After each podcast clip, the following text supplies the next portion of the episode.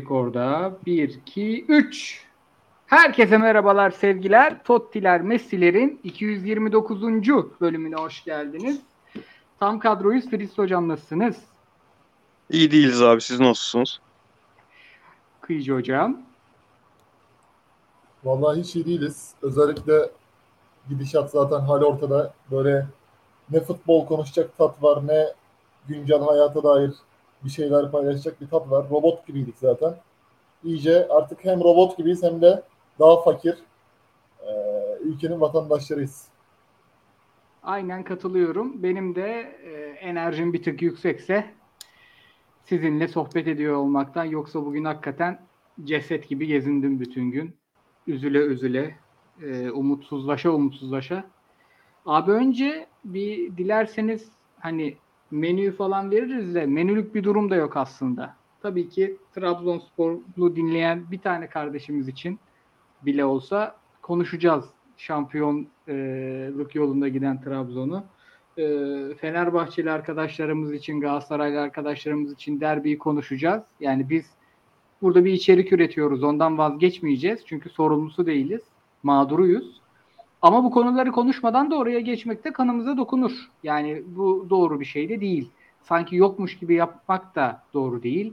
Ee, inanıyorum, biliyorum ki dinleyicilerimiz de sanki hiç kimsenin ocağına ateş düşmemiş gibi e, direkt maç konuşmaya geçersek daha mutlu olmazlar. Aksine e, sinirlenirler. Ben bir Tottiler, Messiler dinleyicisiyim aynı zamanda. Ben sinirlenirim. Kıyıcı hocam sizin e, işte ithalat, icra, ihracat bayağı yoğun. O yüzden bir böyle başlayalım isterim. Yani ben bir ajans tarafında çalışıyorum. Biraz yurt dışında hadi ihracat arttıralım dediğimiz zaman arttırabildiğimiz bir dünya var. Ona rağmen çok zorlanılan bir dünya var.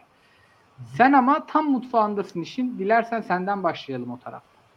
Yani abi bugün ben e, bu yüzde sekizlik, yüzde onluk tek günde olan döviz artışından sonra telefonumu alınca şöyle hani hem moral bozukluğu hem de işte güncel önümüzde zaten tablodan bakıyoruz döviz kurlarına anlık. E, müşterilerin de WhatsApp durumlarına baktım. Millet ne paylaşıyor, iklim nasıl diye. Yani e, herkesin dediği şu sipariş için satışlarımız durdurulmuştur. Mevcut döviz kurlarından dolayı günlük fiyat verilecektir. Ödemesi alınan satışlar geçerlidir. Ödemesi yapılmayan satışlar geçersizdir. İşte cebimizdeki para pul oldu. Ee, akabinde işte zaten daha da muhalif müşterilerin de paylaşımları hep aynı şekilde aynı standartında daha da dozajı yüksek şekilde devam ediyordu. Yani bunların hepsini bugün e, yeniden üstünden geçtik. Yeniden tanıklık ettik. Genel sektör bazında konuşayım. Ben paslanmaz çelik işi yapıyorum yani. Dediğim gibi döviz bazlı piyasaya dahil işte tedarikçiyiz. İşte bu tabii paslanmaz çeliğe dair ne? Mesela işte beyaz eşya, nasıl söyleyeyim otomotiv. Bunların yani bütün e, ana haznenin yapıldığı kullanıldığı aranın işlerini yapıyoruz. Yani bütün bütün sektörlere hitap ediyoruz. Endüstriyel mutfak, otel zinciri, şu bu her türlü e, ihtiyaç gereksinimde bunun tedarik halkası. Şimdi hali böyle olunca yani 9.78'lerden 8.70'lerden bağladığın kurla yaptığın satış bugün anlamı tam anlamıyla yani eğer de yani çek bozdurduysan veya işte nakit almadıysan çekle dönen dönen bir pozisyondaysan tamamıyla sen para kazanmadın yani o işte zarar ettin, eksilesin. Ki bizim gibi böyle binlerce şirket, binlerce orta ölçekli daha da bizden güçlü şirketler de aynı baskı altında. Ee, yani en tepeden tırnağa bunu hepimiz yaşadık. Ee, ben şimdi önceki e, rahip papaz krizindeki şeyi de biliyorum. O zaman da böyle bir kur artış olmuştu ama o zamanki e, durumdan çok farklı. Yani insanlar fiyat veremiyor, mal satmak istemiyor. Kenarda malzemesi olan firmalar bir şekilde güçlü ama o malı sattıkları zaman yerine koyamayacaklar. Yani tam böyle bir şey var şu an. Kaos var. Kaos ortamı var. Ee, yani gerçekten yazık yani. Şimdi bunu bir şekilde işte ekonomik e, başka yerlere çekmek de çok doğru değil. Hani işte manda manda himayesinde olan ekonomistler bilmem ne. Yani herkes durumu biliyor. Kaç tane Atatürk'ün kurmuş olduğu, Mustafa Kemal Atatürk'ün imzalı olduğu e, fabrika, kaç tane fabrika bu ülkenin elinden çıktı, nerelere gitti, ne oldu, paralar nereye betona gömüldü. Yani Merkez Bankası'ndaki işte e, nasıl Merkez Bankası'ndaki rezervler eridi. Bunu herkes zaten biliyor. Bizi dinleyen takipçiler de zaten en muhalifinden en daha önce AK Parti'ye oy veren kişi de bunu çok iyi biliyor. O yüzden o kadar çok kapsama girmeyeceğim ama şu an yani berbat bir durum var ve bunun sancıları da böyle hani bir ay, bir hafta, bir yıl değil ileride uzun süre bu yaşanacak. Hani bu global bir kriz neticesinde ulaşan bir şey de değil. Tamamıyla bizim yanlış politikalarımızın artık bir yerde e, piyasayı fiyatlaması, yanlış politikaların sonucunda fiyatlanması sonucu olan bir şey. Allah yardım etsin yani döviz borcu olanlar gerçekten 2001 krizinden, reel krizden daha kötü bir durumda. Ve e, bu böyle hani düşük faiz, yüksek kur politikasıyla dizginleri salınarak gitmemez, gitmez yani, gidemez, ilerleyemez bu durum. E, ben bunu söyleyeyim. Hani tabii e, ekonomistler de zaten bunu başından beri bağırarak geldiğini söylüyordu. Hiçbir önlem alınmadı. Bakalım ne olacak, nereye kadar gidecek. Yani herkes şu an e, maaşı eridi yani. Kim ne maaş alıyorsa abi 160 dolardan yani 160-170 dolardan 400-500 dolar aralığında herkesin maaşı o durduğu yerde eridi yani. İnanılmaz bir şey bu. Hele ki Türkiye gibi gelişmekte olan ülkeler pozisyonundan çıkıp da tam tersi Arjantin seviyesine düşen bir ülke korkunç bir rakam. Kesin abi. Fritz sana da şöyle soracağım abi. Biz e, Gezi'de sokaktayken şeyle çok suçlandık. Dolar iki kuruş arttığı için e, faiz lobisi miydi? Biz bir döviz lobisi miydi? Biz bir lobiye dahil olduk.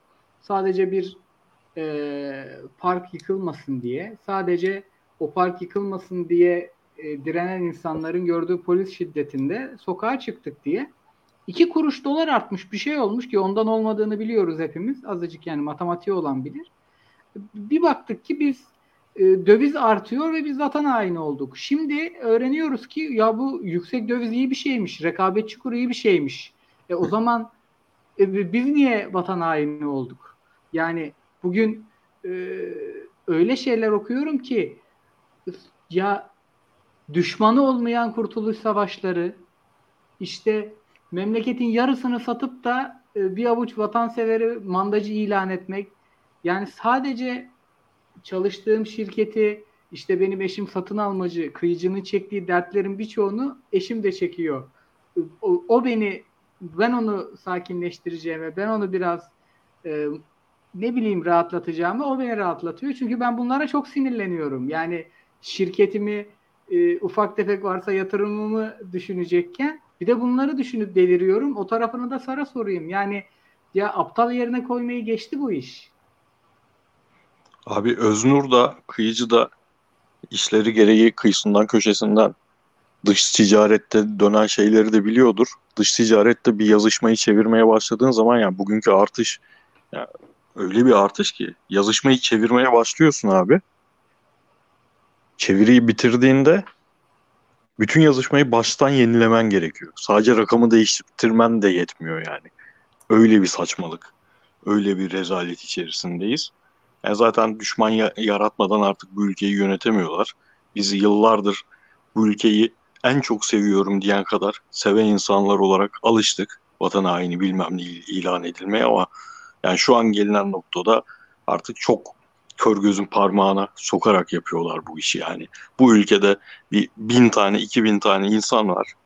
Son 10 yılda felaket zenginleşmiş. Onlar bu ülkeyi seviyor. Biz ben geçen gece çok üşüdüm. Uyuyamadım üşümekten. Kalk kalkıp kombiyi açmadım. Ve ben bu, e, bunlara göre vatan haini falan ilan ediliyorum.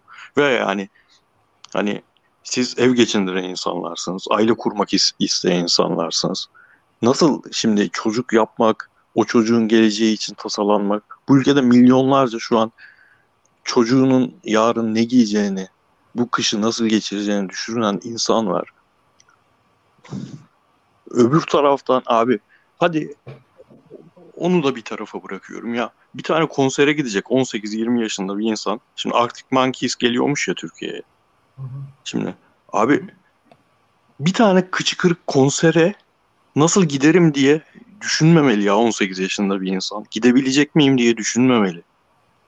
Yani bilmiyorum. Yani bu ülke buradan çıkar. Bu ülke buradan da çıkar. Çıkacak. Çıkacağız hep beraber çıkacağız ama geriye çok çok fazla hem lüzumundan fazla ee, Neyse söyleyeceğim şeyi gerçekten söylemeyeyim. Bilmiyorum abi. Yani bugünkü yayını da tamamen şeyden yapıyoruz gerçekten. Ben şeye çok gülüyordum. Biri mention atmıştı ya iki sene önce Galatasaray kaybettiğinde. Tottiler Messi'ler ekibi. Hadi eğlendirin ağanızı diye bir... yani aslında bugünkü yayınımız, şu anki yayınımız tamamen şey olacaktı bizim. Bizi hani Fenerbahçeliler daha çok dinleyecek bugün. Onları eğlendirecektik. Galatasaraylı podcasterlar olarak. Çok net. Yani- Galatasaray kazansa derbiyi Kesin yapmaz. yapmazdık. Kesin yap. Evet. Evet kesin yapmazdık. Böyle de delikanlıyız hocam. O zaman ama tamam Fenerli kardeşlerimiz için yapıyoruz ama maç sıramızı bozmayacağım ben. Pazartesi, pazar, cumartesi yani. Ama abi şeyi de söyleyeyim. Söyle. Bu yani Galatasaray çok uzun zamandır içeride. Yani Josef'in attığı golden beri Josef Fenerbahçe'deyken Fenerbahçe'ye yenilmiyordu. Şimdi Galatasaray kendi Kadıköy'deki galip gelememe serisini bitirdi. Ülkeye pandemi girdi. Fenerbahçe geldi 5 senelik e, Samiyen'de Telekom'da kazanamama, Neft'te kazanamama serisini bitirdi. Bu sefer de bu oldu. Acaba bu takımlar deplasmanda maç kazanması daha mı iyi? Aynen bir anlaşma imzalayıp abi. kendi Herkes evinde kazansın. kazansın devam etsin ya. Aynen abi bu nedir ya? Bizim şeyimize güvenip de sağa sola savaşmasınlar. Var ya öyle bir şey. Trabzon'la başlıyorum. Trabzon'u birkaç haftadır genel övüyoruz zaten. E, Çünkü e, sezon başında çok e, konuşacağımızı umduğumuz ama oyun pek renk vermediği için bize az konuştuğumuz sonra da çok dikkatli izlediğimiz bir takım. Abi Kıyıcı senle başlayacağım. Dün orta sahada temel iki eksik var. Hakemi de konuşacağız bu arada ama oradan başlamayacağım. Kaleci yok. Ya bu takımın hücumunu tan- tanımlayan Bakasetas'la Hamşik yok. Ona rağmen çok tek taraflı maç oldu. Antep çok pozisyon yakaladı ama Trabzon nakavt ettikten sonra yakaladı yani. Ee, burada biraz Abdullah Avcı'nın klasik takımlarından farklı bir şey görüyoruz. O böyle damla damla ufak ufak rakibi yorar yorar yorar ve parçalardı genelde 30-45 arası. Bu takım öyle değil. Bu takım işi bitirip yoluna devam ediyor. Sen ne diyorsun? Ben biraz dünkü Abdullah Avcı'nın mecburen işte Hamşik ve e, Bakasetas'sız e, iki önemli silahı olmadan oynattığı formasyonu e, Mehmet Battal, Cengiz Ünder, Vişka, Mossor, arkada Emre Belezoğlu, Mahmut Bekdemirli, Başakşehir dönemine benzettim. Çünkü Abdülkadir resmen Mossora gibi pozisyon aldırmıştı. Cornelius'un arkasında Giannini Cornelius, Abdülkadir e, küçük üçgenler dönüyordu gole kadar. Duran topla atılan gole kadar. E, burada da tabii şöyle bir durum var. Aslında maçı başlatan ve maçın e, en tartışmalı anı Diko'nun Vitor Hugo'nun müdahalesiyle e, gole giden adam pozisyonunda istediği kırmızı kart pozisyonuydu. Bence pozisyon kırmızı karttı ve hakikaten serbest vuruştu. E, yani Suat Aslanboğa burada e, çok yanlış bir karar verdi. Katılıyorum Antep, sana. yani aynı pozisyonda eğer Trabzonspor olsaydı dün biz bir, bir saat A Spor'da Ahmet Ağoğlu'nun röportajını dinleyecektik yani. Bu, bu net. Bunu kimse inkar etmesin yani. Diko ondan sonra zaten 5. dakikadaki olan hadiseden sonra tamamen oyundan koptu. Kafası orada kaldı. Zaten bir de sarı kart gördü hemen akabinde. Ee, bu bir gerçek şimdi. Bu pozisyonda Trabzonspor'un başına gelseydi o Avni Aker yıkılırdı. Ardından da Trabzon biraz oyun üstünlüğünü ele aldı tabii. Çok e, keskin bir yerden döndüler. Hem 10 kişi kalacaklardı hem de belki de gollük bir pozisyondan dolayı e, başları be- bela açılacaktı. Abdülkadir Ömür'ün Güney'in birinci sınıf hatasıyla atmış olduğu bir duran top golü var. Biraz da tabii şansın yardımıyla, rüzgarın da esmesiyle ilginç bir gol oldu. Ardından da Janini ve Cornelius e, ilk yarıdan fişi çekti. Zaten ondan sonra Antep havlu atmıştı maçın genelinde. E, Trabzon'da biraz ağırdan. İşte Dansville'i soktu, Yusuf Sarı'yı soktu. Biraz Bruno Perez sakatlıktan döndüğü için ona süre tanıdılar. Böyle bir maç oldu. Burada tabii e, ölmesi gereken şey şu. Trabzonspor 3 tane net eksiği vardı. Yani Erce'de sakatlandı yedek kaleci. Arda Akbulut oynadı kalede. E, her şeye rağmen Bakasita Samşik e, ve Uğurcan'ın yokluğunda milli ara dönüşü özellikle 1-2 gün çalıştılar. Milli takımdan dönen oyuncuların da bir araya gelmesiyle e, önemli bir puan aldı. 3 puan aldı. Rakiplerinin birbiriyle oynadığı haftada. Bu sebepten tabii takdire şayan Abdullah Avcı yenilgisiz devam ediyor. Ee, Abdülkadir'den de hep işte bizim de eleştirdiğimiz çok yere düşüyor. Çok kendini yere bırakıyor ilk hamlede dediğimiz Abdülkadir'den de birkaç haftadır verim alıyorlar. Tabii e, Abdülkadir'in de sakatlıktan sonra gerçekten kendi kimliğini bulduğu bir mevkiye dönmesiyle onun adına e, pozitif gelişmeydi. Gaziantep'le ilgili de şunu gördüm. Hani Gaziantep Spor bir dönüşüm içerisinde şimdi Dika'dan sonra hep devamlı hoca değiştirdiler. Erol Bulut belki doğru bir seçimdi ilk haftasında ama üretemiyorlar. Yani belli bir oyun planları var işte. Ciliboji ve Toşka'nın uzun topları. Stoperde Le Havre'dan dönen Ertuğrul Ersoy ile beraber bir yapı kurmak istiyorlar ama tabii olmuyor. Yani Erol Bulut'un kafasındaki o oynattığı Malatya ve Alanya gibi kompakt bir takım değil. Hala arayıştalar ama orada istikrar sağlayamadılar. Oraya da mutlaka Ocak ayında takviye lazım yoksa e, alttan gelen işte Giresun olsun, çıkış yapmaya başlayan tekrar Sivas Spor olsun şey yapabilir, sıkıntı yaratabilir ikinci yarıda. Abi hakemi varı ayrı soracaktım ama sen çok temiz özetledin. Girmeyeceğim o toplara. Ama bizde şey vardı ya. Faul standartlarında bir sıkıntı vardı. Fenerbahçe Galatasaray, Galatasaray Fener maçında da gördük onu. Yani hakem art niyetli olsa Markao'yu atar, Berkan'ı atar. Yani bu, bu hakemler işte Fenerbahçe'yi bilmem ne yapacaklık bir durum yok. Oraya da geleceğiz. Ama faullerde bir standartın olmadığını da gördük. Galatasaray taraftarı da haklı delirirken. Yani ben de delirdim televizyon karşısında. Trabzon maçında da şunu gördük. Ya VAR'a çağrılması gereken pozisyonlarda hakemin takdirine bırakılıyor iş. Evet.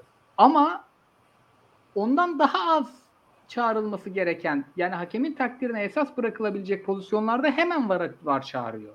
Yani VAR'ın faal standardı kadar ciddi bir dert değil bu. Çünkü VAR daha yeni. Ama bu gerçekten şeyi yani tartış hakem tartışmasının bir katman daha yukarı çıkarıyor. Bu sefer VAR hakemi de tartışılmaya başlanıyor. Yani VAR hakemi bir de maç günü açıklanıyor ya. Ha bak bunun ne bok yiyeceği belli denmeye başlandı. Bu e, ileride büyük dert açacak. Yani bunu çok daha kitabi, çok daha net. Yani örnek veriyorum. Sokak basketbolunda böyle bir faal standardı vardır. Yani çok canı yanmadıysa faal diyemezsin. Vurur insan eline. Burada da o tarz bir şey gelecek bence. Yani ya adam hakikaten çok net bir şey yapmadıysa görülmeyecek kadar hani böyle bir itmenin şiddetini falan konuşmuyorum. Anasına sövmüş orada dudaktan okumuş ya da ne bileyim yumruk atmış görmemiş. Öyle bir şey yoksa var hiç çağırmayacak bence. Çünkü bu iş boka sarıyor. Evet. Bence yani sahadaki futbolcular, kenardaki teknik adamlar Hatta ve hatta e, başkanlar da bilmiyor. Hani nerede çalıp nerede çalmayacakları. Evet. Onu da bilmiyorlar e, yani. Kuralı da bilmiyorlar. Şöyle şöyle söyleyeyim. Var protokolünü yüzde yüz biz de bilmiyoruz. Tabii canım tabii. Yüzde yüz. Yani çok aslında bunun biz bizim her bütün Türk futbol aleminin cehaletinden değil. Bu kuralların çok daha basit olması lazım. Diyeyim Fritz hocama pası şöyle atacağım. Hocam yine bir Vakayeme resitali izledik. Hocam bu adamı her hafta bir genel övüyoruz. Bir tık daha övelim isterim. Yani dün gerçekten böyle bir kanatta oyun kurucu nasıl oynar? Önündeki iki fizikli, iki atlet oyuncu nasıl kullanılır? Yani kurs izledik. Hakikaten kurs izledik. Rakip üçlü oynayınca başka dertler çıkarıyor. Dörtlü oynayınca başka dertler çıkarıyor. Rakip dar savunmayı dar kurunca başka dertler çıkarıyor. Rakip savunmayı açıp basınca başka dertler çıkarıyor. Yani hakikaten 27-28 yaşında olsa La Liga'da, Maliga'da çok değişik yerlerde oynarmış. Ne diyorsun? Abi sadece Envakame üzerinden değil ben bu sefer yani bu maçta Envakame, Canini öncelikle bu ikilinin birbirlerine yani birbirleriyle uyumu sonra da Cornelius'la üçlenen bir e, oradaki hattın Canini özellikle daha çok etkiledi benim bu maçta. Hani Canini hep zaten geldiğinden beri üstüne koyarak sürekli farklı bir şeyler göstererek göstererek giden bir oyuncu. Hatırlarsınız ilk geldiğinde yani şeydi biraz. Buna kardeşim İngiltere 3. lig topçusu getirilmiş falan denirken şu an geldiği seviye oyun aklı böyle topsuz oyunda yani top kendilerindeyken bile yaptığı koşular falan çok etkileyici. Bu Abdullah Avcı'nın hani bir dönemi vardı ya Mehmet Battallı ulan acaba bu adamın elinde seviyesi daha yüksek topçular olsa nasıl olur? Nasıl bir futbol oynanır? Mehmet Battal'la bile bunu oynuyorsa falan dediğimiz. Özellikle bu maç onu çok iyi gösterdi, çok net gösterdi. Ee, ilk 20 dakika çok problemliydi aslında Trabzon. Ama orada kalecisiz ol yani Uğurcan olmamasına rağmen Bakasetassız, Hamşiksiz bir maçta orayı iyi atlatıp sonra ilk golü attıktan sonra işte Envakame'ye senin dediğin o performans göstermesini sağlayan alan açıldıktan sonra yani hakemlik durum olmasa bile bu maçın çok dönme ihtimali yok gibiydi. Ee, hani ben sürekli şeyi düşünüyorum bu ara. O ilk 3-4 haftadan sonra ben sezon başındaki Trabzonspor şampiyon olur iddiamdan keşke vazgeçmeseymişim diye düşür, düşündürten bir maç oldu bu maç. Diyelim o zaman e, yavaş yavaş derbiye zıplayalım abi. Dilerseniz ki 20. dakikaya geldik. Daha derbi demedik. Şimdi e, şöyle bir avantajı var bizim için derbi konuşmanın. E, Pazar günü de Natspor'da konuştuk ve maç önü e, 4-5 tane hatta 6-7'yi bulduk. Maçtan önce yani maçta neler belirleyici olur? Maç öncesi böyle bir soru cevap turu yaptık ve çoğu da çıktı hakikaten. Şu çok temiz bir cümleydi. Maç bir maç önü programı için çok hoşuma gitti. Hangimizde de hatırlamıyorum. Tekrarını izleyince e, şey yaptım. Ya bu maç kazanılsa da kaybedilse de Fenerbahçe teknik ekibi ve yönetimi üzerinden konuşulur. Yani Pereira'nın hazırlığı üzerinden ve işte kaybederse Ali Koç'un demeçleri vesaire üzerinden konuşulur dedik. Ve maç hakikaten öyle oynandı. Nasıl oynandı? Ee, işte oyunu iki kanatta kuran Galatasaray'ın beklerinin e, kötü pasör olmasından faydalanan, işte Mesut'tan solda bir pivot yaratan, İrfan'dan sağda bir pivot yaratan, bu hafta ligin en az pasta yapan takımı olmasına rağmen çok fazla şut pozisyonu yakalayan, iyi baskı kuran, o baskıdan sonra dörtlüye döndüğü için çok fazla hata yapsa, çok fazla pozisyon verse bile günün sonunda depla rakibin kendin çok kötü durumdayken deplasmanda rakibine derbiye çıkarken rakibinin stoperine basan çok cesur bir plan izledik. İyisini kötüsünü siz konuşun da bence çok cesur bir plan izledik. Yani Pereira'nın Pereira kadar bilgili olsam, Pereira kadar param olsa, Pereira gibi antrenör lisansım olsa e, tabiri maruz görün benim götüm yemezdi Galatasaray'da. Markao'nun Markao'ya kadar pres yapmaya. Kıyıcı sen ne diyorsun? Bir de şöyle bir istatistikle destekleyeyim. Fenerbahçe bu haftanın en az pas yapan takımı. Yani işte Rize Spor bile daha çok pas yapmış. Ama rakip sahada en çok pas arası yapan da takımı. Pardon ikinci takımıymış. Yani bu bir şey anlatıyor. Bir hazırlık anlatıyor. İstersen o, o taraftan bakacağız dedik. O taraftan bir bakarak başlayalım. Yani şimdi hafta içinde Başkan Ali Koç'un demeçleri işte kulağımıza Natspor yayınında da konuştuğumuz işte Mesut Özil, İrfan Can, işte Pereira, Ali Koç'un bir araya geldiğinde işte böyle bir kadro uygundur gibi sızan haberler. Bütün bu tartışmalar ekseninde Vitor Pereira e, Nef Arena'ya gider miyim, kalır mıyım şeklindeki bir kafa karışıklığıyla geldi.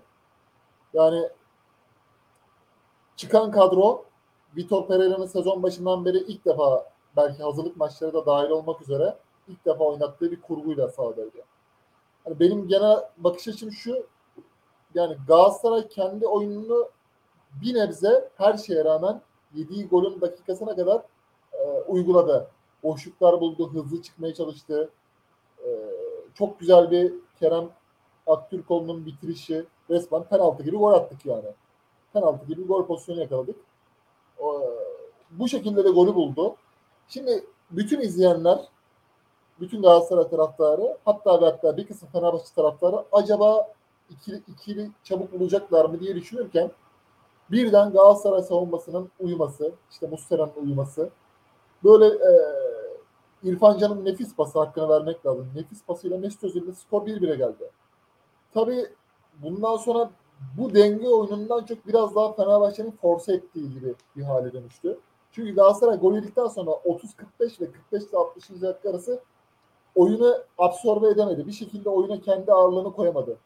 Ben burada mesela çok şaşırdım. Çünkü takım hani Fenerbahçe maçı olduğu için mi iç saha baskısı seyircinin varlığından dolayı mı yoksa hakikaten derbi oynayan oyuncu tecrübesizliği mi bir şekilde Fenerbahçe Galatasaray'ı kompanse etti. Hani bu denge oyununda Fenerbahçe'ye doğru döndü İbre. Burada da Fatih Hoca'yı bence Vitor Pereira bir şekilde e, çok güzel nasıl söyleyeyim refleks yani hamle oyununa hamleyle cevap verdi. Ve bütün topların Mesut Özil'in sen izlerken hatırlamışsındır. Yani bir ara Mesut Mert Hakan yandaş sanki arkasında Jack Wilshere'ın iyi zamanları gibi oynadı. Bütün toplar Hı hı. soldan soldan ataklar gelişti yani. Aynı Arsenal'deki ilk asist kralı olduğu sezon vardı ya. Öyle bir yapıya büründü Fenerbahçe. Şimdi hal böyleyken Galatasaray 60 dakikaya kadar bence hiç oyunu istediği denge, şut şut pozisyonu, akan oyunda e, ısrarlı gole dönük bir e, kurgu ve refleks yapamadı. Şimdi senin burada ne yapman lazım? Ev sahibi ve e, mutlak favori gibi gözüken taraf olduğun için teraziyi bozman lazım.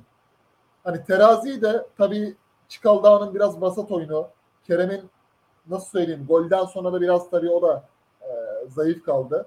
Akabinde de Halil'in bütün iyi niyetine rağmen golcü kimliğinin olmaması yavaş yavaş İbre'yi Fenerbahçe'ye döndürdü. Bu defa hoca bir hamle yaptı.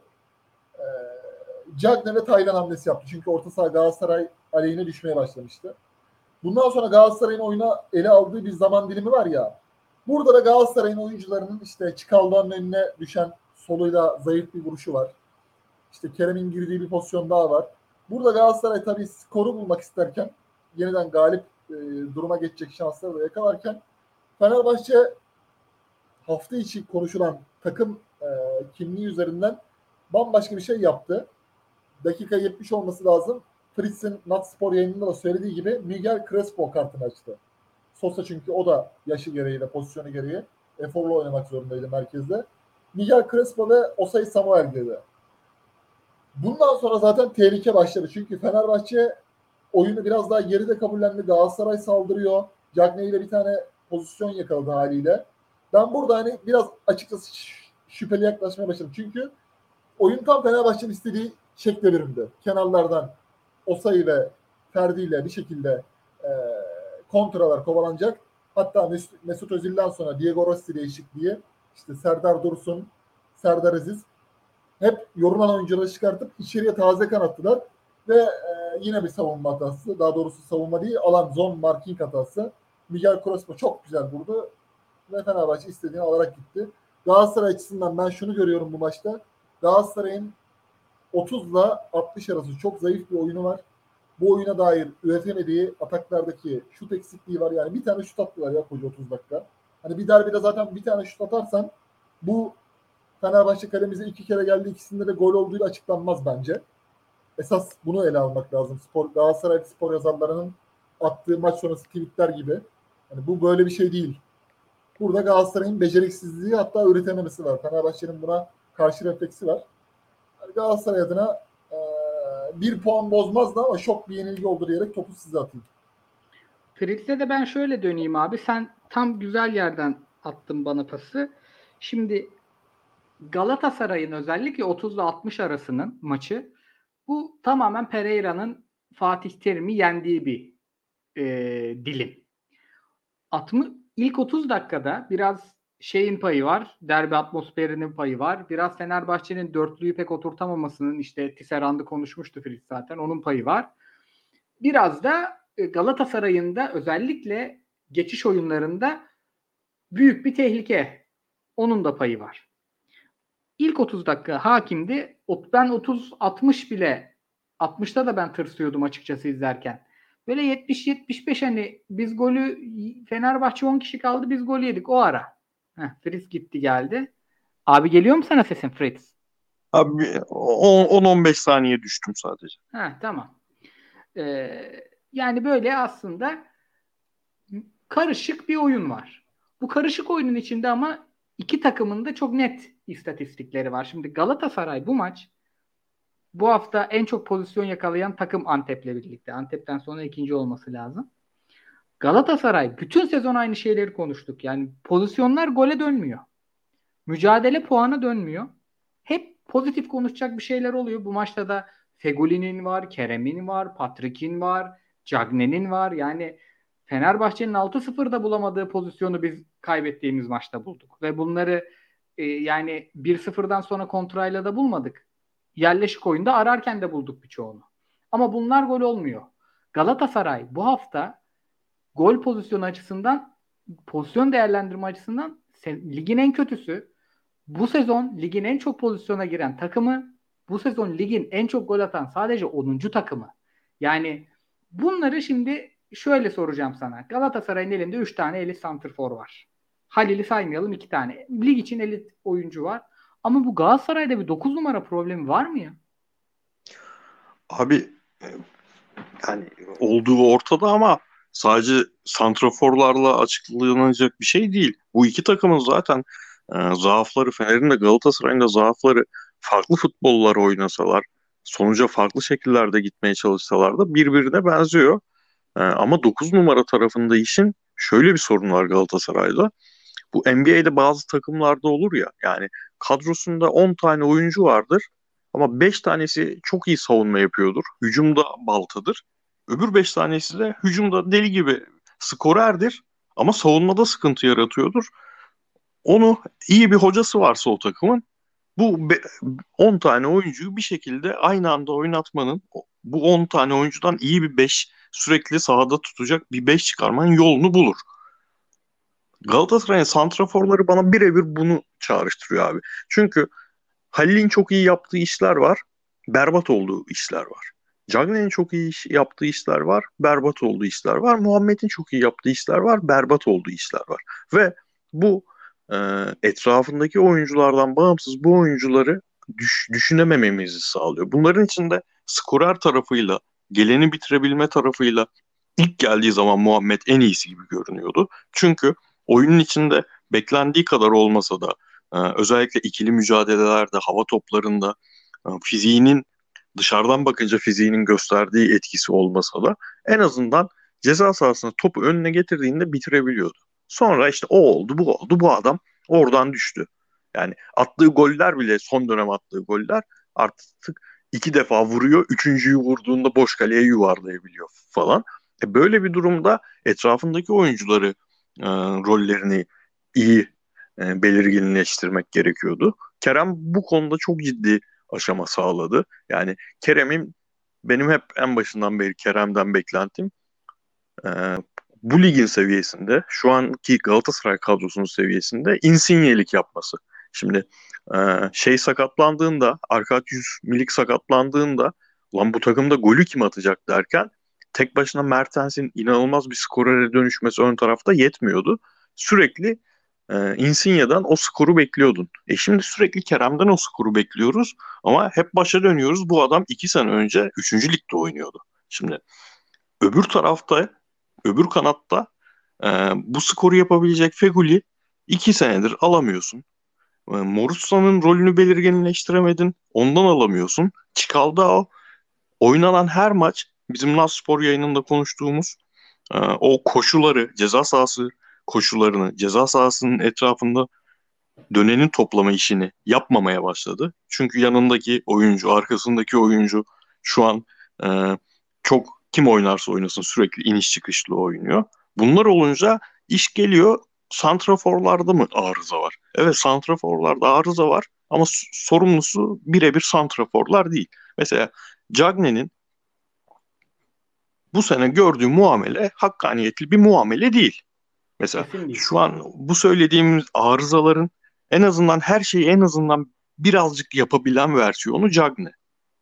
Ama en az süre alan bunların içinde hala Cagne. Oyunu e, çünkü 11 çıktığı zaman bir tane olumsuz performansı olduğunda 5 hafta boyunca 11 bir daha başlayamıyor Cagne.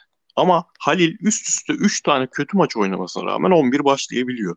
Böyle bir hakkaniyetsiz durum var. Ee, işin skor Halil, kısmında. Ve Halil Galatasaray'ın futbolcusu değil. Halil'i evet. 8'den 9'dan aşağı alamayacaksın. E, euro oldu 15 lira. Ha, o anlamda değil diyorsun anladım. Değil Anladın yani alamayacağız ki kiralık. Yani evet e, işte büyük maçlarda Avrupa'da ve büyük maçlarda senin şu anki yapını oluşturmanı da en çok Halil'in oynadığı rol e, sağlam sağlam bir şekilde sahada durabilmeni sağlıyor. Ama bu sefer de skordan vazgeçiyorsun. Bütün iyi oynadığın maçları da işte Lazio maçı 1-0 kazanmışsın. Lokomotiv maçı 1-0 kazanmışsın. Öbür lokomotiv maçı 1-1 bitmiş. Yani bunu çözmek ben dediğim gibi Ocak'ta bekliyorum sadece çözümü. Ocağa doğru bekliyorum. E, ama e, bek problemini çözmeden orta sahadaki oyuncu bekte personel problemi var. Orta sahada oyuncu rollerinin belirginleştirilmesi problemleri var. Bunların çözülmeden biz e, işte bütün sezonu santrafor tartışarak, skor neden gelmiyor tartışarak geçiririz gibime geliyor. Benim burada çözümüm aslında net bir 4-2-3-1 ya. Herkesin rolünün belli olduğu. Berkan'ın artık o 6 numara işlerini yapmaya başladığı. Getson mu geliyor, Elneni mi geliyor, bir tane deve dişi bir tane oyuncunun geldiği. Önünde de çıkıldı onun 10 numara gibi oynadığı. Yani bu oyuncunun ya skorer bir ofansif orta sahan var. Çok koşuyor diye onu 8'e çekmek zorunda değiliz abi. Atsın çocuk. Çünkü Muhammed de aslında etrafında bir oyuncuyu isteyen bir santrfor tipi. Yani Galatasaray'da kafa golü yok onun da. Ayağını da isteyen ve hakikaten çok dirençli, çok sert bir santrfor. Dediğin gibi insinyecilik oynayan bir Kerem sağda Morutsan'la birlikte güzel böyle asimetrik bir düzen de kurulabilir. Ama dediğim şey benim yani en çok e, katıldığım kısmı bu orta saha rolleri hakikaten. Oradan da şeye geleceğim.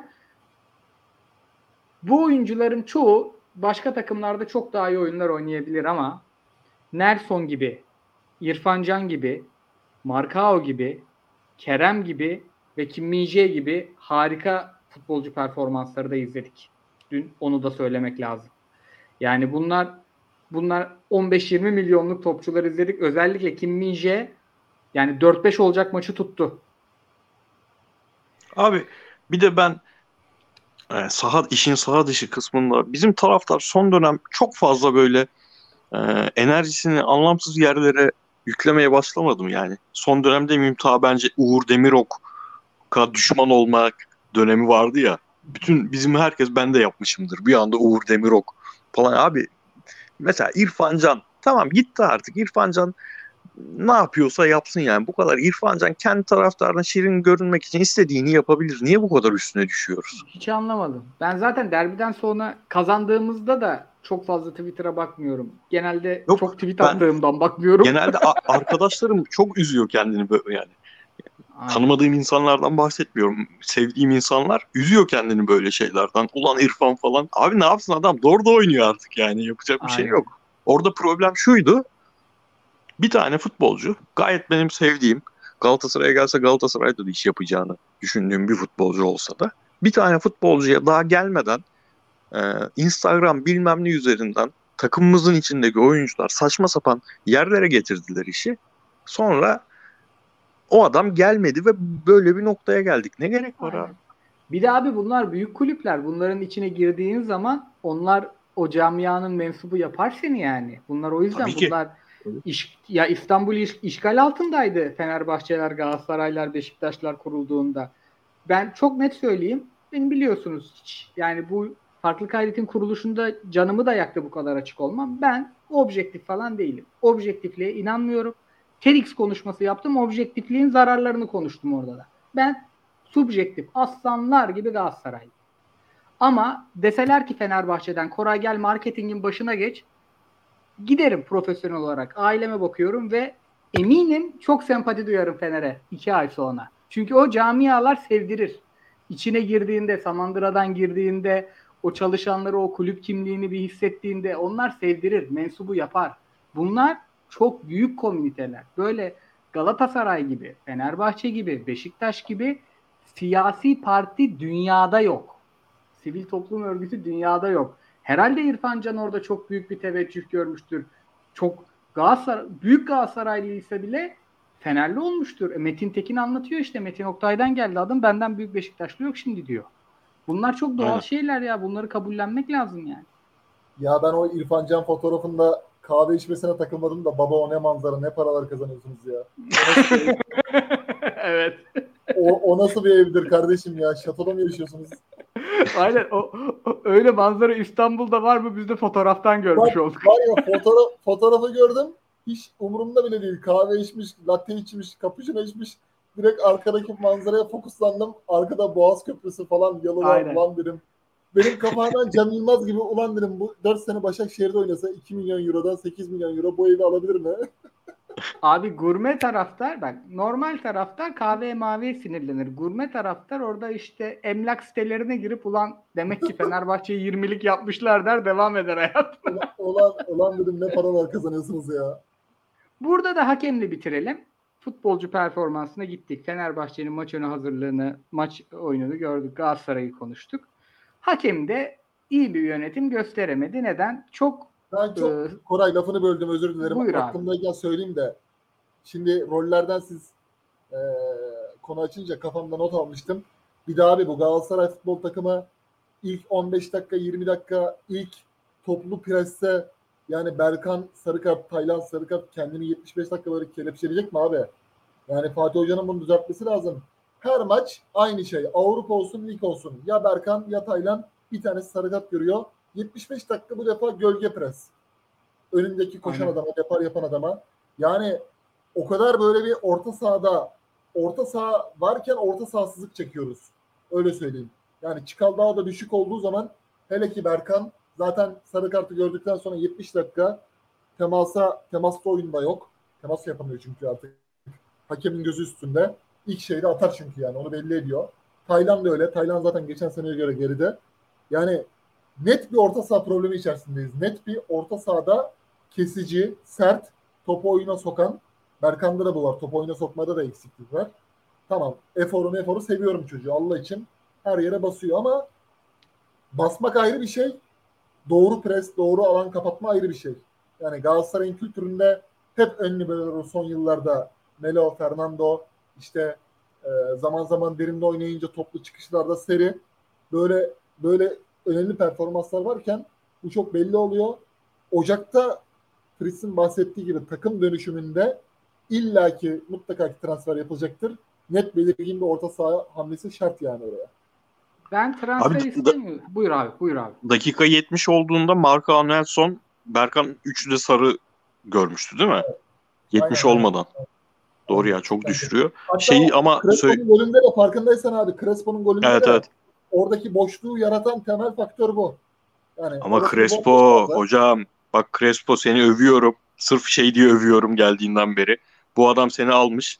Senede 5 tane maçta kullanacak bel- belli ki. Gayet iyi bir teknik direktörlük bence bu yani. Maliyeti düşük oyuncu alıp da gelip 90 artı 4'te benim canımı yakacağını nereden bileyim o nasıl vuruş kardeşim ya. Aynen Nasıl ya. attın onu ya?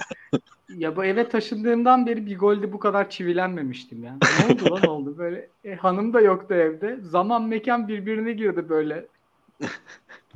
Abi şeyi söyleyeyim ama şimdi maalesef şey konusunda soru işaretleri ben şampiyonluk beklentim yok falan filan ama oyuncuların gelişimini sekte u- vu- vuracak şeyler olmamalı diye düşünüyorum bu sezonumuzda ve hani işte Çikaldao'nun giderek daha böyle alveri oyuncusuna dönüşmesi Morutsan ağzımızın sularını akıtırken sadece top kaybıyla falanla maçları tamamlıyor olması yavaş yavaş o konuda biraz şey yapmaya başladı beni. Ama hocanın uzun zamandır gördüğüm en iyi değişiklikleri bu maçtaydı yani.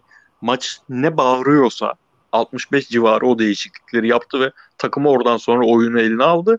Var olmasa Cagney'in golde var olmasa ve hakemi iptal etse. Vara gitmeden önce hakem iptal etse yani gol atıldı ve o an tribün 3 saniye sevindi. Hakemin düdüğünü gördü. Durdu. Galatasaray yine bu maçı büyük ihtimalle kazanırdı bence. O var iptali takımı psikolojik olarak çok geri attı. Son Kayıcı'nın dediği e, sarı kartlardan mütevellit o e, takipler çok gölge presle oldu falan. Gol öyle geldi.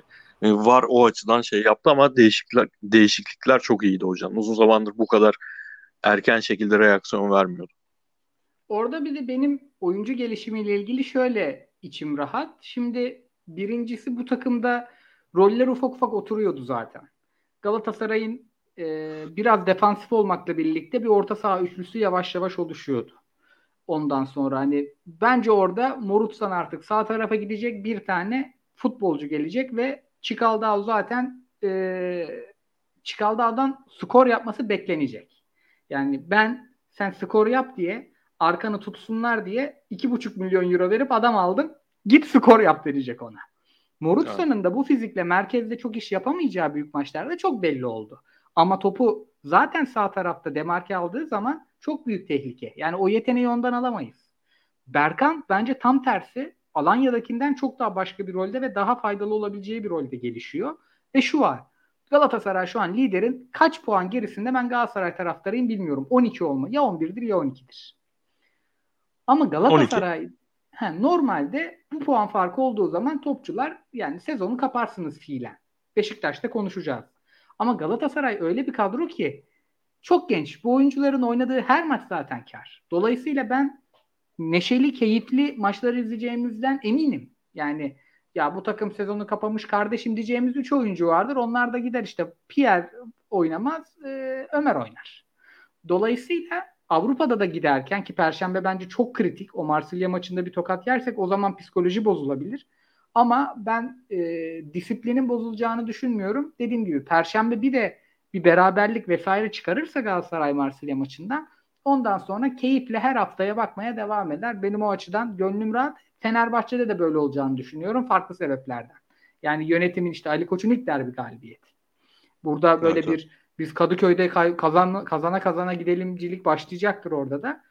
Deyip aslında tam buradası Beşiktaş'a geçebileceğimiz yer. Geçeyim mi Beşiktaş'a? Abi Galatasaray adına bence hani genel etrafımda da gördüğüm tamam tabii ki üzülüyor insanlar. Dediğin 12 puan durumu da hırpalıyor ama iki tane derbi kaybetti Galatasaray. Bir tanesi işte ee, kaybetse hocası gider mi artık denilen bir takıma karşı. Öbürü son 8-9 maçta tek galibiyetin Galatasaray'a alan bir takıma karşı. Ona rağmen hem Beşiktaş maçı sonrası yayınımızda biz hem etrafımızdaki insanlar hem bugün burada yani Galatasaray'ı çok fazla eleştirmiyoruz ve kötü maçlar oynamadığını düşünüyoruz Galatasaray'ın. Bu olumlu. Yani özellikle Galatasaray'ın gitmesi gereken yol açısından tabii Galatasaray yani bu sene şampiyonluk gelmeyecek. Seneye de gelmesin. Oha nereye gidiyoruz diye hepimiz kazan kaldırırız. O ayrı. Ama yani şu an başladığı projeyi e, çok şeylerde m, duygusal reaksiyonlarla çöpe atmaması gereken bir dönemde. Umarım devre arasında da yani hani böyle hele şu anki Türkiye'nin durumunda transfer işinde saçma işler yapmaz. Yani bu takımın şeye ihtiyacı var. Bu oyuncuların gelişimini sekteye uğratmayacak bir oyundan devam etmesine ihtiyacı var.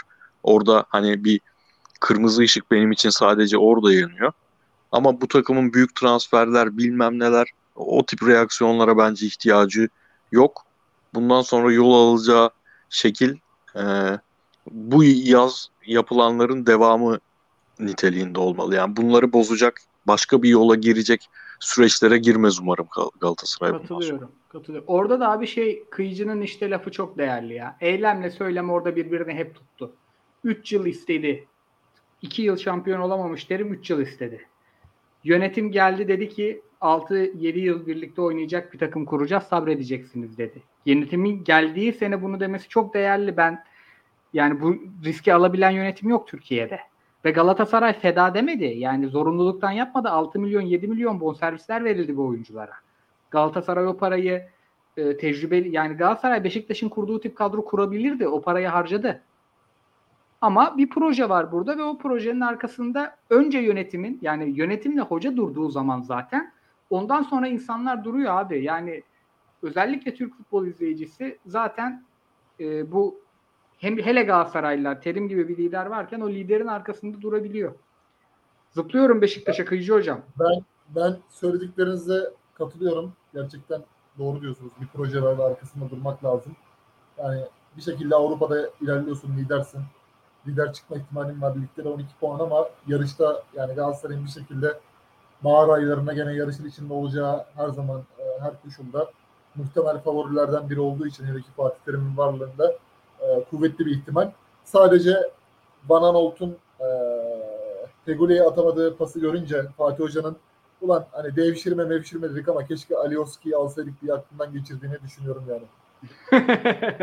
yani çünkü Alioski, listeki Alioski, Makedonya milli takımındaki estiren Alioski orada pas atmaya gerek duymaz. Kaleye 90'a o topu takardı.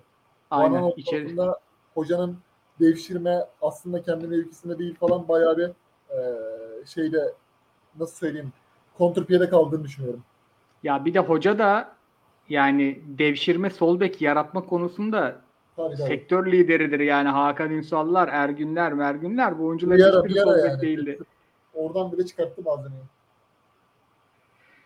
Diyelim Beşiktaş'a zıplayalım. Şimdi Beşiktaş'ta da enteresan bir kriz durumu var. Yani Alanya maçında gerçekten iyi başladılar. Baskılı başladılar. Eforlu başladılar. Ama abi iş kopuyor. Yani bir kötü durumda, bir kötü anda iş kopuyor ve kötü koptu. Bunun tabii ki de psikolojisi konuşulur, konuşulacak. Ancak şöyle de bir durum var. Yani sadece psikoloji üzerinden de okuyamayız bunu. Bu oyunla da ilgili bence. Kıyıcı sana sorarak başlayacağım. Abi şimdi geçen sene Gezal gibi, Abu Bakar gibi, e, Rozier'i de katarız. Rozier gibi teknik ayakları çok konforlu kullanan bir baskı oyunu vardı. Neden? İnanılmaz bir Joseph vardı. İnanılmaz bir Atiba vardı. Yani tarihi sezonlar geçiren oyunculardı. Şimdi Atiba yaşlı ve bu 2-3 teknik oyuncuyu taşıyacak e, bir baskı oyununu devam ettirecek bir transfer hiç yapılmadı. Hep daha tekniği geldi. Hep daha klası geldi. Mesela Teixeira geldi. E, Teixeira'nın yerine atıyorum Mensah oynadığında Mensah'ı it gibi koşturuyordun. Şimdi Teixeira'yı koşmuyor o kadar. Koşsa da bildiği işler değil faydalı olmuyor savunmada. E Pjanic geldi. Şimdi Josef'in önüne de Pjanic'i, Teixeira'yı, onu bunu hepsini kalabalık attığın zaman bu sefer alanlar genişliyor. Geri koşmak zorunda kalıyorsun ve günün sonunda Gezal o topu aldığında yorgun oluyor. Pjanic bir alıyor, veriyor, alıyor, veriyor, alıyor, veriyor. Koşmaya başladıktan sonra yana vermeye başlıyor. Pjanic Pjanic'likten çıkıyor. Teixeira maç boyunca iki tane pozisyonda görünüyor. Yani burada ben geçen sene Beşiktaş'ın transferlerini çok övdük. Ama sanki bu sene Sergen Hoca'nın çizdiği yolun pek doğru olmadığını düşünüyorum. Bu başarısız bir sezon olacak gibi geliyor Sergen Hoca için. Yani daha da kötüye gidecek gibi geliyor. Sen ne diyorsun?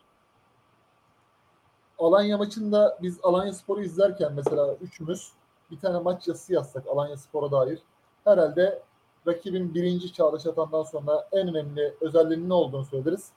Rakibi bekleme. Bülent Korkmaz denge oyunu, bekleme adamıdır değil mi? Hı hı. Beklersin, bekler bakar bir rakip ne oynuyor 15 dakika. Roberto Mancini'de de bu vardır. Manchester City'de bir 15-20 dakika bakıyordu rakibe. Atıyorum işte Southampton veya Aston Villa. Ona göre bir 15. dakikadan sonra bu sene İtalya milli takımında da onu çok yaptı. Ona göre kendi oyun kurgusunu sahaya yansıtırdı. Bülent Korkmaz da öyle bekler.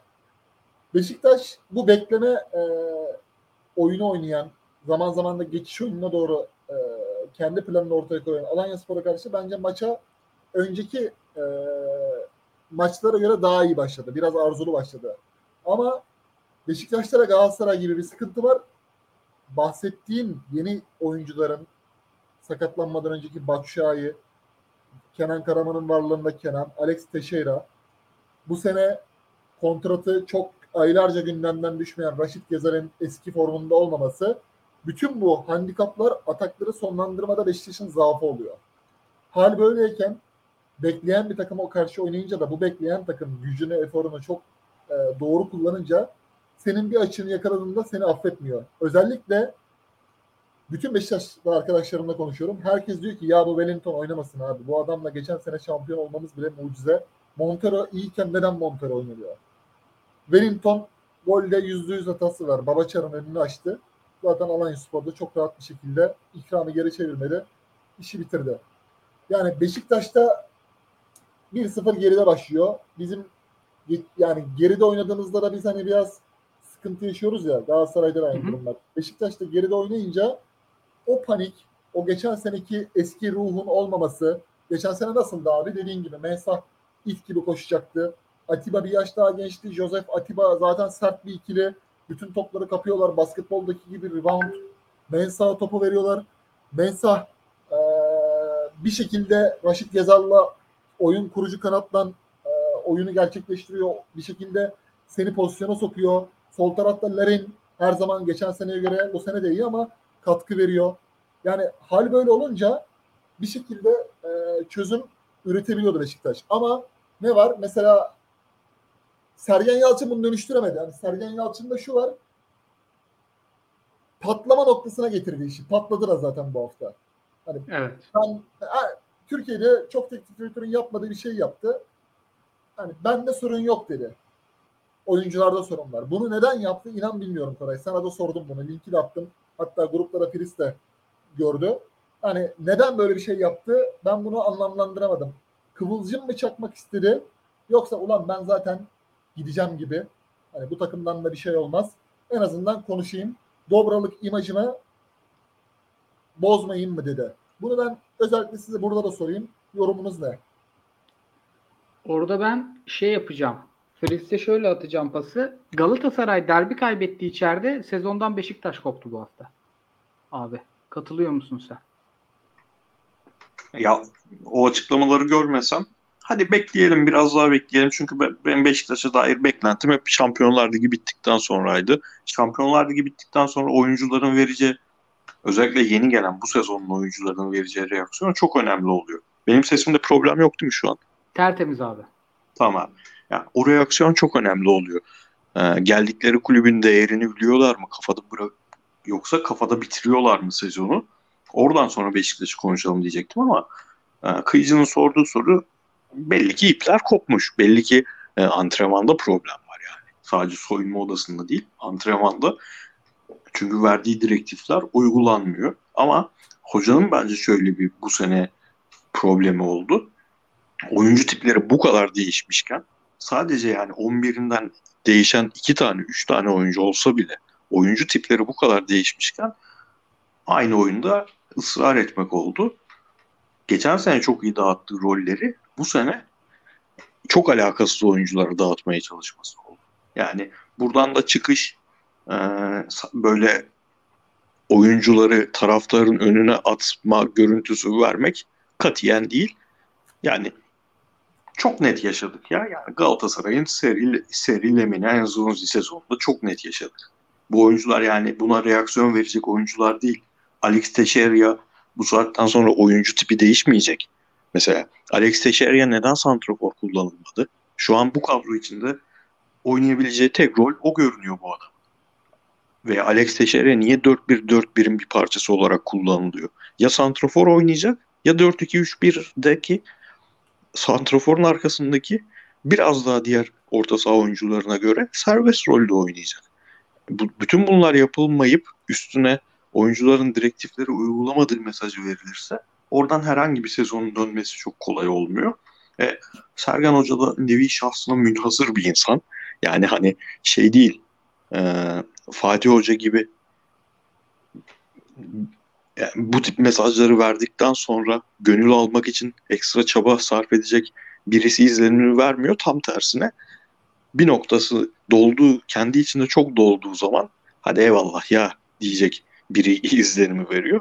O yüzden yani net şekilde e, Galatasaray'ın da koptuğunu düşünüyorum ben bu arada ama hani çok daha net şekilde kopan Beşiktaş oldu. Katılıyorum abi ve gerçekten dediğiniz şey ikinizin de çok kıymetli. Yani şu 4-1-4-1 hadi dizilişin ismi üzerinden konuşalım da ben hani e, iki kanadı rahatlatan birini topsuz skor yaptıran diğerine oyun kurduran bir baskı oyunu bir tempo oyunu bu bu oyuncularla oynanacak oyun değildi. Mesela yani Pjanic'i hiç e, elit oyuncu olduğu rolde izlemedik. Hep sağ iç sol iç izledik. Halbuki düşünsenize şimdi Galatasaray'da savunmanın önünde Pjanic'in olduğunu, Beşiktaş'ta sağ için Getson olduğunu. İki takım da başka bir şey oynardı. Ama halbuki evet. Pjanic çok başka bir şey zaten sana oynatabilir. Yani Josef'le tandem oynadığında ya da derinde e, Pjanic'in oynadığı bir düzende çok başka şeyler seyrettirebilir. Dediğiniz gibi Teixeira belki çift santrforlu bir düzenin e, tamamlayıcı forveti olarak 15 golü bulabilirdi. Yani e, oyuncular ve şey yok yani abi hiç fit değil. Abi kilosu var dediğimiz bir Larin var. Larin de atmaya devam ediyor. Yani ben öyle bir fizik problemi de görmüyorum. Beşiktaş e, Instat'ın mücadele endeksinde birinci sırada hala. En çok dakika başına top rakipteyken dakika başına savunma hamlesi yapan takım bu çok kıymetli bir şey aslında. Pas arası, top kapma, ikili mücadele hepsi dahil. Yani orada bir efor problemi yok. Bir oyun problemi var ve bu da ama çok normal. Yani Sergen Yalçın'ın kariyerinin ilk Şampiyonlar Ligi sezonu olduğunu, Sergen Yalçın'ın e, tırnaklarıyla kazıya kazıya Beşiktaş'ı şam- çok zor bir sezonda şampiyonluk yapa- şampiyon yaparak buraya geldiğini ve bazı yani hocaların avantajı şu hocalar başarısız olduğunda da öğreniyor. Hocalar başarısız olduğunda da başarısız sezonlarda da çok şey katıyorlar kendilerine. Çünkü işleri yönetmek olduğu için o hataları yapmadığınız zaman yani bir fiziksel bir zarar görmemiş oluyorsunuz. E, Sergen Yalçın da bence çok net ısrar edilmeli bu durumda. Hiç e, bir başarısız sezon geçirmeye özellikle Sergen Yalçın'ın hakkı olduğunu düşünüyorum ben. Abi ben de öyle düşünüyorum ama hani biz genelde yönetimleri eleştirip hocalar takımlar ne kadar kötü gidiyor olursa olsun hocaların tarafında olma ım, yolunu seçiyoruz. Öyle bakıyoruz Türkiye'deki oynanan futbola. Ama şunu da söylemek lazım. Ee, şey sürecini bir kenara bırakalım. Çünkü hangi taraf tam olarak haklı değil biz onu bilmiyoruz. Sadece bunu yaşayanlar biliyor. Sergen Yalçın'ın kontrat sürecini bir kenara bırakalım. Ahmet Nur yönetim bence çok iyi bir yaz geçirdi. Yani Gezali ve Rozier'i elde tutmak, tutabilmek başlı başına bence çok net bir başarıdır şu anki Türkiye ekonomisi içerisinde. Kesin. Orada tek Bunun şey üzerine buyur. yok abi. Orada bir tek Abu Bakar'ı tutabilirlerdi yani. Abu Bakar Ama Abu Bakar'la da hocanın zaten en başta e, ciddi problemleri olmuştu. Abu Bakar yerine alınan oyuncu da evet Abu Bakar'a benzer bir oyuncu getirmek tabii ki ideal olan olurdu. Ama Türkiye Ligi için tamam çok başka bir oyun isteyen bir oyuncu. Abu Bakar'ın oynadığından Batshuayi. Ama Türkiye şartlarında Abu Bakar kaybedip Batshuayi'yi almak da bence bir başarıydı. evet, evet, Üstün, üstüne e, Teşere Pjanic hamleleri e, burada da teknik direktörün de o oyunu değiştirmek üzerine, yeni bir oyun kurgulamak üzerine bir çabasını görmemiz lazım bence. Ya şey abi İşte işte Gomis, Bat- Gomis'te vardı ya mesela Gomis'i tutmadık Galatasaray gitti 5 tane forvet aldı. Hani bu böyle e, spektaküler oyuncularda bir şekilde orta yol bulunmalı ya. Tamam oğlum işte senin kontratına yazın bakacağız bilmem ne. Hı hı. İkna edilmeli yani abi. Bazen şekerli yoğurt yemek, meyveli yoğurt yemekten daha lezzetli gelebilir. Evet Onu- öyle abi. Ama Onu, abi onu yaşanırken de şimdi sonradan eleştiriyoruz böyle şeyler olduğunda ama o olayları yaşarken tam yaşandığı anlarda da öyle bir psikoloji oluyor ki mesela Gomis dönemindeki psikoloji şuydu. Ya abi biz sürekli senin zam istemenle mi uğraşacağız? Ve hani Tabii. en azından birazcık iş bilen bir yönetimimiz olduğunu zannediyorduk. Diyorduk ki ya tamam 25 tane atan topçu getirmezler ama 15 tane atan bir santrafor bulur getirirler. Getirirler diye düşünüyorduk. Adamlar hiç kimseyi getirmedi. en azından bu adamlar Ahmet Nur Çebi yönetimi gitti. Hala Avrupa'da piyasası olan e, ve senin önde baskı futbolunda da akıl Abu Bakar'ın koyduğu aklı koyamayacak ama direnci koyabilecek. Abu Bakar'ın çok daha ötesinde bir direnç koyabilecek bir oyuncu aldı. Yani o hamle yapılırken o kadar e, olumsuz kötü görünmeyen hamleler sonradaki performanslara göre çok kötü görünebiliyor. Hem Gomis hem Abu Bakar olayında bence öyle bir durum var. Abi şöyle söyleyeyim. Bak Fenerbahçe'yi de Trabzon'u da Galatasaray'ı da katıyorum işin içine. Ligde şu an bütün forvetlerini verip Batshuayi ile takas etmeyecek bence yoktur yazın. Yani ver Cagney'i Muhammed'i Batshuayi 3 yıllık kontrat deseler Fatih Terim de kabul ederdi bence. Herif flash oyuncu abi. Yani sezonun başında da Öyle. fırtına gibi girdi herif. Ama işte orada mevzu şurada tıkanıyor. Bence hocanın başarısız sezon geçiriyor dememin sebebi o. Hep tempo üzerinden konuştu. Sergen Yalçın çok yere röportaj verdi. Hep çok yeteneği çok koşturmak üzerine konuştu ve bu da çok sakatlığı tetikledi abi. Yani Beşiktaş bu oyuncuların böyle sakatlık geçmişleri yok. Ben Piyan, Pjanic Galatasaray'a yazılmıştı transferin son gününde ilk sabah. Ben baktım kariyerinde son 5 sezon kaçırdığı maç sayısı 10'du Pjanic'in. Yani çok iyi bir sakatlık karnesi bu. Beşiktaş da onu geçti. Yani bu ıı, biraz da şey gibi ya böyle çocuklara bir oyuncak verilir ya kare, üçgen e, böyle kalıplar verirler. Doğrusunu doğruya sokmaya çalışır. Beşiktaş yuvarlağın içine üçgen sokmaya çalıştı uzun süre. Evet. Ve o da Evet, evet, oyuncu aynen. performansını etkiledi. Yani yoksa Etkili. Teşeyrası meşeyrası bunlar bir de bunlar talibi olmayan oyuncular değildi. Pjanic elini Ama- öpene giderdi. Aynen. Ama abi işte Malatya maçını hatırlıyorsunuz değil mi? İkinci maçtı sanırım. Ya 2'ye üçtü. Pjanic sahada Teşere'ye giriyor. Teşere ya da e, başka bir maçta uzaktan bir golle maçı çözmüştü falan. hı. O zaman da şunu söylüyorduk. Biz de söylemişizdir. Genel a- atmosfer şuydu. Ulan Şenol Güneş olsa bu oyuncular sahaya çıkana kadar 10 hafta olurdu. Bak Sergen Hoca ne güzel. Pjanic kaliteli oyuncu. Geldi hemen attı sahaya. Teşeriyor. Geldi hemen attı sahaya. O dönem övüldüğü şeyler şu an bir teknik direktörün ya sen niye bu kadar hızlı erken oynattın bu oyuncuları? Çatır çatır sakatlanıyorlar. Patır patır dökülüyor takım. Sen erken oynattığın için denmeye başlandı. Böyle de bir tuhaf tarafı var teknik direktörlüğün yani. Aynen aynen. Ya, hakikaten çok pis iş ya. Tam Ben bir de. Pjanic'in Xavi'nin gelişinden sonra Barcelona'ya tekrar dönme e, durumuna dair şey düşünüyorum ya. Hani ya top oynayacak. Hani ben de bu takımın Barcelona'ya dönüş biletini alacağım tekrar diyecek. Ya da hiç topa ayağını sokmayacak. Nasıl olsa ben Xavi'den sözü aldım. 3 ay 5 ayda zaten Şampiyonlar Ligi maçları da bitti. Geri dönüşüme bakarım diyecek. Bu da önemli bir şey olacak Beşiktaş için. Yani Bence 13 puanın kapanmasına yönelik yol, yol haritası olacaksa Pjanic'in durumu çok önemli. bence öyle bir durum olursa e, Pjanic 3-5 ay yoluma bakayım demez. Barcelona çağırır geri. Beşiktaş verir yani. Euro kaç lira oldu abi? Ocakta Ocak'ta, dö- Ocak'ta dönme ihtimali oluyor değil mi? Tabii tabii. Se- O zaman Feshedersin dönebilir. kiralık kontratını. Tabii tabii. O zaman dönmek istiyorum derse zaten Xavi çağırırsa döner. Diyelim burada e, şöyle bağlayayım istedim abi. Bu hafta Anadolu'dan notlarımız e, yok ama şöyle bir halde var. E, şimdi Beşiktaş Alanya ile oynadı. Bir Bülent Korkmaz'ı överiz zaten. E, onun yanında da böyle bir artık 10-15 hafta izledik. E, ligin böyle demi geldi çay gibi böyle bir oturdu lig. E, ligimizin yeni elitleri var. Geçtiğimiz sezon Çağdaş Hoca ile konuşmuştuk çok. Ee, Ömer Hoca ile konuşmuştuk. Onların üzerinden çok keyifli bir sezon anlatmıştı bizlere. Bu sezon Bülent Hoca girdi oraya. Şimdi 7 maç 6 galibiyet olması lazım. Ee, İlhan Palut girdi. Ömer Hoca duruyor. Ee, Farioli girdi. Montella girdi ve bir Emre Belezoğlu fenomeni girdi. Emre Belezoğlu yine çok çok temiz kazandı. Yani Fenerbahçe dün e, yenilseydi iki gün önce em- biz bütün spor programları full Emre Belezoğlu konuşuyordu. Ağız burun kıra kıra yeniyor Emre Belezoğlu. Şimdi e, Kıyıcı Hocam sizle başlayalım. Bu 1, 2, Avcı'yı sayıyorum 3, Farioli 4, Montella 5, Emre 6. Böyle 6-7 tane çok iyi hoca performansına çok alışık değiliz ligde. Ne diyorsun? Bayağı keyifli gidiyor açıdan iş.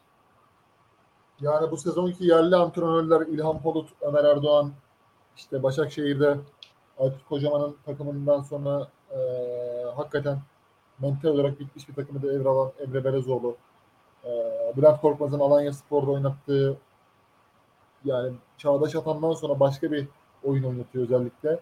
Yani bu gibi hocaların varlığı Türk hocalara şans verilmesinin e, sürekliliğinin önünü açıyor. Çünkü hatırlarsanız belli bir zaman önce bir iki yıl kadar önce neden bu kadar Türk hocalara şans veriyor, neden yabancı gelmiyor kardeşim deniliyordu. Yabancı da geldi şimdi. Faroli gibi bir ger- gerçek de var ligde. Yani hem yabancı hem Türk hocalar bir şekilde e, özellikle yeni hocalar e, götürüyor. Yani e, hem oyun olarak da bize bir şeyler sunuyorlar. Mesela Ömer Erdoğan'ın bu hafta kötü futbol oynamasına rağmen Alanya Spor, Antalya Spor maçının ilk yarısındaki takımı pes etmedi ve ikinci yarı oyuna ağırlığını koru- koydu. Maçı çevirdi. Burada Nuri Şahin de güzel emareler veriyor bence. Yani e, Ersun Yanal kendini inkar eden bir oyun oynatıyordu Antalya Spor'a. E, Ama Nuri Şahin'in gençlerle olan iletişimi ve gücün futboluna yönelik e, varyasyonlu oyun planları Nuri Şahin'in de gelecekte iyi bir hoca olacağını sinyalini veriyor bana. Daha da artması dileğiyle daha da farklı şeyler görmemiz dileğiyle her şeyden çok. Çünkü e, biz sürekli taktiksel olarak demode olmuş şeyleri deneyen hocalardan da sıkıldık. Belli bir dönem böyleydi zaten Süper Lig. Yani herkes çok rahat iş bulabiliyordu. Yani şampiyon hocalar bile o yola girdi yani şimdi bugün bakınca Hamza Hamzoğlu'nun Galatasaray'da 3 kupası var ama Rize Spor gibi gerek çok kaotik bir camiaya gerek insanların artık illallah dediği bıktığı bir figür kulübe gidiyor. Kendi kariyerini ateşe atıyor. Yani Hamza Hamzoğlu'nun buna yapmasına bence ihtiyaç yoktu. Yani Hamza Hamzoğlu, Bursa Spor, Galatasaray bir şekilde yine yukarıya oynayan takımlarda devralırdı ama böyle tercihler yapan hocaların kariyer planlaması yapamayan hocaların da bir yerde bize bu e, piyasadan silineceğini gösteriyor. Özellikle böyle genç ateşli hocaların çıkması. Abi çok güzel getirdin. Bir sonraki sorun bak şuydu. Yani direkt isimle geldin yani. Sanki ben Avrupa'da paylaşıyorum akışı da Süper Lig'de artık otomatiğiz diye paylaşmıyorum. Prince'e de şunu soracaktım. Direkt onu sorayım. Abi Hamza Hamzoğlu, Ünal Karaman, Rıza Çalınbay gibi bir bir jenerasyonun daha genci aldı ele işi. O ara jenerasyonu sanki yavaş yavaş uğurluyoruz ligden. Ne diyorsun? Yani onların kariyerde iyice düşüş eğrisine giriyor. Hikmet Karaman bile girer o tarafa. Yani Hikmet Hoca biraz daha önceki jenerasyon desek ama yani şu net görülüyor. Artık 1970 75 hatta doğumlu jenerasyonlar bütün dünyada olduğu gibi sonunda bizim ligimizde de imza atmaya başladı. Benim için adını geçirmek istediğim en e, değerli demeyeyim de en çok ilgimi çeken son dönemde Hakan Keleş. Abi yani sadece son maça çıktıkları 11'i okuyayım. Okan Kocuk, Zeki Yavru, Mamadou Diarra, Alexis Perez, Aziz Behiç, Joey Pelipes ismini bile okuyamıyorum. Flavio, Şapi Süleymanov, Şapi Süleymanov kim amına koyayım? Hüseyin Diabate, Serginho Dukara. Abi böyle bir 11'lik küme düşme hattından bu hafta çıktı bu adamlar. İnanılmaz bir iş yapıyor adam ya. Yani e, biz tabii ki ülkenin şartlarında bir hobi edinmek için çok uygun değil ama biz şunu güzel yapıyoruz. Ya gerçekten bu ligde kendini izletecek şeyleri iyi buluyoruz. Bir 10 hafta demlendirip şu saydığımız hocalar gerçekten bu ligi izletir. Bu sene iyi bir lig oluyor. Yani şampiyon sitayişle bahsettiğimiz Galatasaray Fenerbahçe 8. 7. 5. iyi şeyler anlattık bu hafta. Haklarında bir de içeride derbi kaybetmiş. E, Giresun bu arada 3 dönem transfer yasağı aldı bir de. Yani dukaralarına sıkı sıkı sarılması gerekecek o kulübün. Evet abi yani hani biraz da lig son 4 senenin üzerine birazcık çıktı ama oyuncu kalitesi falan gerçekten çok kötü bir durumdayız ya. Yani ona rağmen bu işi yapıyor bu hocalar. Şimdi evet. e, saydığım 11'den baktım abi bu Serginho hangi Serginho'ymuş diye Giresun kadrosundaki. Abi adamın kariyerine bakın. Şu an Türkiye Süper Ligi'nde futbol oynuyor bu adam. İskender Beyuk, İskender Bey, KF Laçi, bu nerenin takımıymış bakayım. Arnavutluk abi. Sadece Arnavut Şukupi Arna, şu ana 28 yaşına kadar sadece Arnavutluk'ta futbol oynamış bir oyuncu şu an Türkiye Ligi'nde 11 çıkıyor falan. Yani böyle bir durumda hocalar iş yapmaya çalışıyor. Arnavutluk'ta asgari ücret de geçti bu arada. Türkiye. Ha, orası ayrı tabii ki. Ya bir de hocalarla ilgili şu var abi şimdi bunlar flash interview'a geldiği zaman ben hani her ne kadar Abdullah Avcı'nın e, genel anlamda bazı şeylerini biz üçümüz de beğenmediğiniz yönleri de olsa bu podcast kurulduğundan beri yani yaptığımızdan beri ama adam bir şekilde abi flash interview'e geldiği zaman rakibimiz 5-3-2 oynuyor. İşte geçişlerde şu.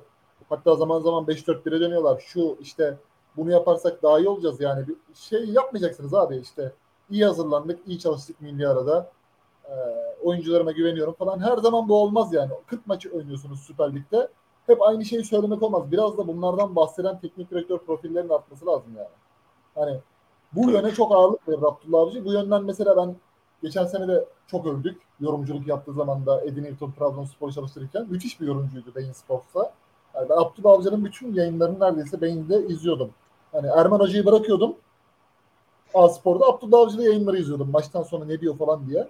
Yani sağ içinde kalıp devamlı işte taktik eleştiri, işte taktik analiz, oyun planlarını belli tüyolarla seyirciye, televizyon başındaki izleyiciye verme bu tür hocaların profillerinin atması iyi. Emre Belezoğlu'nda da bu var mesela. O da bu şekilde konuşuyor. Yani biz işte evet. kenar, kenar oyunlara, oyun topu oyuna sokmada, geçiş oyunlarında işte en değişimiyle işte bağlantı koridorlarında bilmem ne hep bunlardan bahsetmesi güzel yani hocaların. Bir Abi, de bunların de- yanında buyur abi. Abi senin söylediğin bir şey söyleyecektim. Yani e, içeriden bilgi vereceğim. Sen de şimdi umarım demezsin ulan sana özel bir şey anlattık niye anlatıyorsun yayında diye de. Yani. Abdullah Avcı Bey'inde yayına geldiği zaman adam saatlerce çalışmış olarak geliyormuş. Yani öyle yorumcuların %98'inin yaptığı gibi oturup "He, bu oynanan maçı o an klasik laflarla konuşmuyor. Buna özel emek harcıyor. Özel kendi cebinden para vererek yanında asistan getiriyor. Ee, bahsedeceği pozisyonları seçmesi falan filan için. Ee, hani oynattığı oyun bilmem ne bir tarafa bunlar saygı duyulası şeyler. Yani Abi açalım ya orada şey söyleyecek hani e, bir durum saklanacak bir şey yok. Abdullah Avcı asistanını getirmiyor. Başakşehir'de birlikte Beşiktaş'ta çalıştığı falan analizcisiyle geliyor direkt.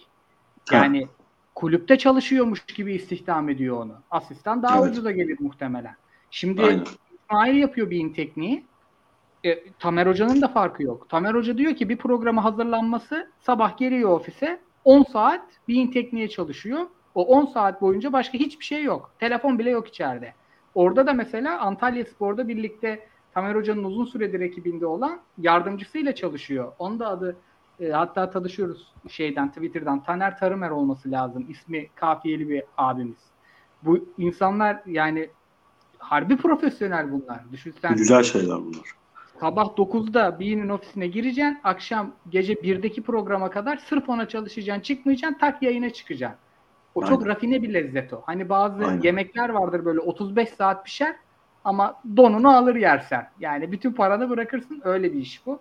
Aynen. Çok Abi şey o e, bu jenerasyonla yavaş yavaş vedalaşıyor muyuz dediğin grup var ya onlar içinde de çok sevdiğimiz hocalar var. Oynattığı oyunu çok sevdiğimiz hocalar var. Ama onlar senelerce bize şuna hep şey yaptılar.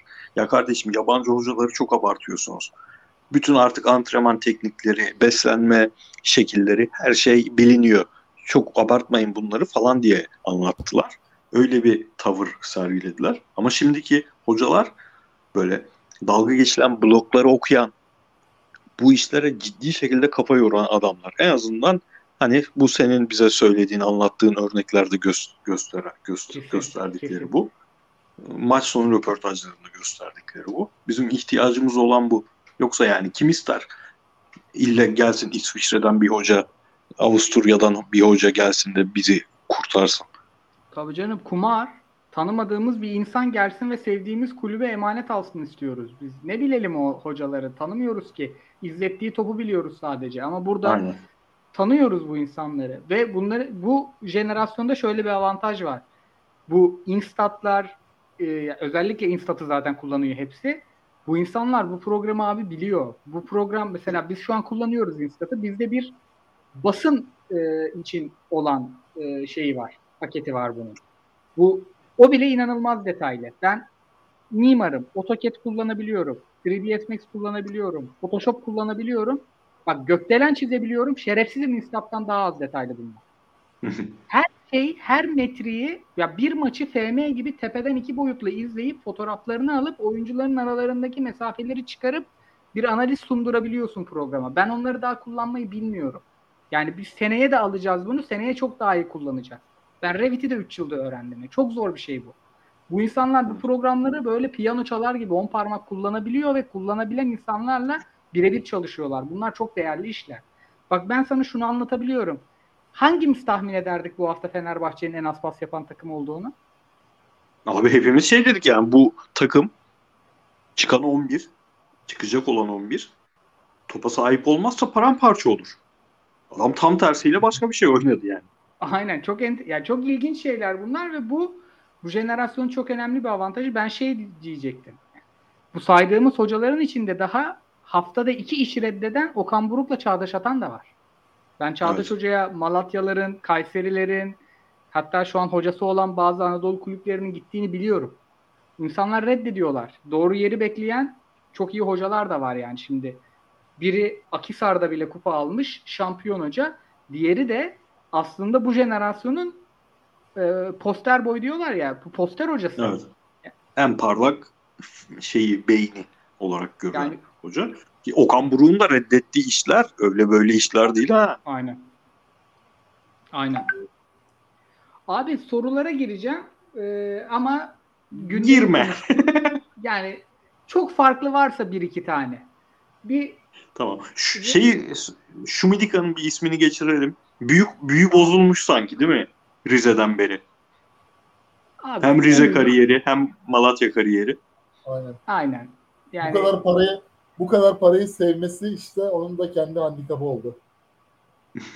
evet. Bu kadar paracı olursan abi ulan şurada arsa var, Romanya'da işte bilmem gece kulübü var, bilmem nerede şu var. Bu kadar parayı sevip de yatırım araçlı düşünürsen hani amaç amaç yaparsan araç yerine böyle ödevine çalışmazsın yani. Abi şey sen çok güzel söylemiştin. Bu sezonun lafı değil o ama. Geçen sezon ya da bir önceki sezon. Bu sezon başında ön bakış yapmadık. ilk haftada bir daha kullandı Fritz. Vallahi bu ligi hocası iyi olan götürüyor ya. Cidden teknik direktör ligi bu. Yani öyle abi. Öyle yani. Ömer Oyuncu kadar, kalitesinin düştüğü yerde teknik direktördür oranın yıldızı. İşte orada Ersun da Yanal, Ersun Yanal Ankara Gücü Gençler Birliği döneminde 4-2-4 oynatıyordu. Okan Koç, Ahmet Aslan, Yula. İlk röportajını gazeteye vermişti. Bir gazete yani. Büyük gazetelerden birine. Hürriyet olabilir.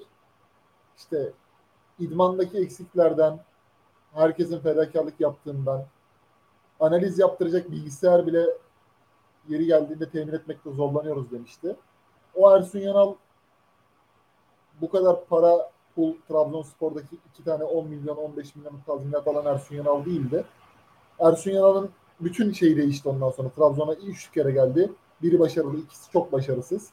Ee, yorumculuk yaptı. Orada da pek şey yapamadı. Yani bildiğimiz Ersun Yanal gibi bir imaj çizemedi.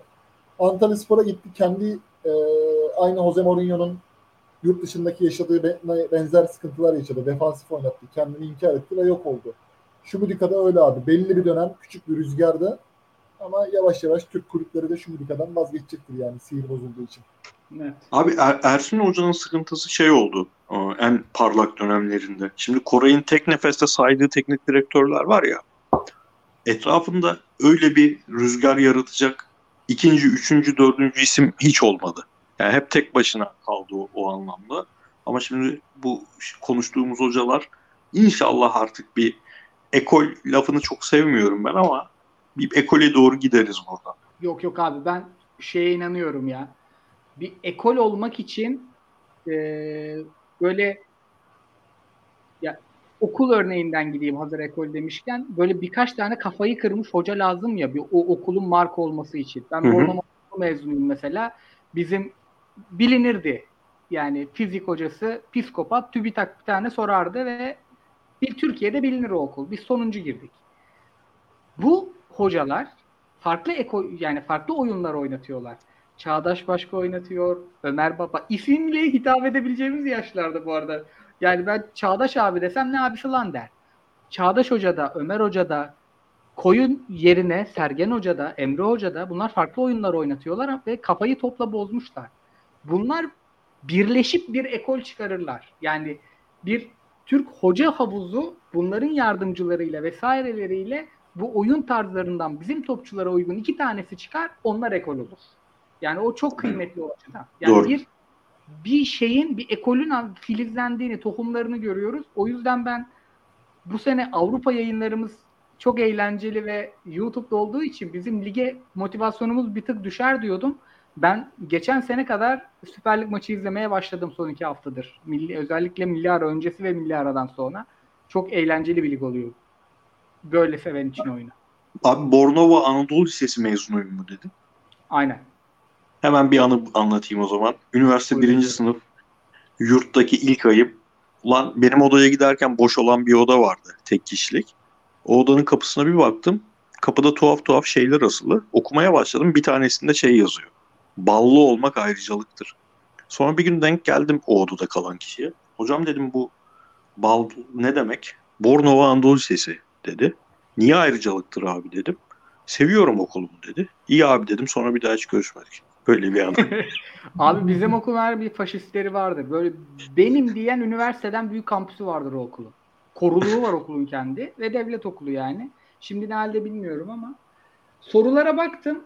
E, genelde derbiyle ilgili gelmiş. Vallahi de konuştuk, billahi de konuştuk. E, özellikle Fenerbahçeli arkadaşların isimlerini de okuyarak gideyim. E, zaten Kuyucu hocama gelmiş bu. İlker Bey'in orta blok sorusunu konuşmuş olduk. E, Devrim Hoca'nın bek sorusunu konuşmuş olduk. Reni'nin orta saha kurgusunu ben uzun uzun konuştum. Adana Demirspor'da bir e, İstanbuli'yi över misiniz? Çok büyük liderlik yapıyor demiş e, di, Samaseku ismin güzelliğine bak. Bu hafta söz. Konya Spor'da Polut Hocam'ı övdük. Elitlerin içine koyduk. Çıkıldağ'ı konuştuk. E, Forvet'i konuştuk Galatasaray'ın. E, hoca konuştuk. İnanç'ın soruları da konuşmuşuz. Tamamız ya. Kusura bakmayınız. E, Melik kardeşimiz de demiş ki podcast ilk günden beri dinliyorum. 5 yani 5 yıldır dinliyor. Yarın ilk defa bir derbi galibiyeti sonrası dinlemiş olacağım. Aşırı hevesliyim demiş. Bizim ilk bölüm Oha 5 yıldır Fener ye- yenemiyor muydu? abi Fenerbahçe Beşiktaş'la başladık. Herhalde Fener Beşiktaş'ı kastetmiyor. Yok, Fener'in yok, yenemedi. derbi. Yenemedi. Buradan da Melik kardeşimize çok selamlar. Vallahi senin Melik in- inanılmaz fanatik. Takip ediyorum kendisini. Kahkaha atıyorum. Acayip fanatik Fener. Vallahi ben de listeleri atayım. Geç, Melik'le Ersin geçen oda kurmuşlar Fatih Terim istifa diye. Yani dinleyenlere öyle söyleyeyim. Öyle. Vallahi senin için yaptık. Melik Galatasaray kazansa yapmazdık bu hafta. Abiler o zaman kapatıyorum. Barcelona maçının 10 dakikası oldu. Hafta sonu da onu konuşacağız hocam. Dersimize çalışalım. O maça bağlı. Bu arada Michael Carrick 2-0. Michael Carrick hocalık yaptı. Bruno Fernandes'e Rashford'u sahaya attı. Ronaldo Sancho 2-0. Bir yerel deplasmanı. 2-0 abi. Ama çok kötüymüş maç. Yine kötülermiş. Kötü kötü aynen aynen. Ama bu defa bir hocalık yaptı yani. Yapmadı diyemem. Diyoruz Yani ve abiler Oscar'dan, Oscar'dan sonra silik karakter bekleniyorduk. Carrick'in Caretaker'lı ama bir hoca gelene kadar Solskjaer'in yapmadığını da yaptı yani. Sancho falan bayağı şeyden değişikliklerden sonra etkili oldu. Ben biraz göz ucuyla baktım. o zaman ufak ufak kapatıyoruz abiler. Hafta sonunda onları soracağım. Ben size notlarımı alıyorum. Ağzınıza sağlık. Eyvallah. YouTube yayınımıza tıklamayı, beğenmeyi unutmayalım dostlar. Aynen. Çok seviniriz. İlginize Beğenelim, abone olalım, yorum yazalım.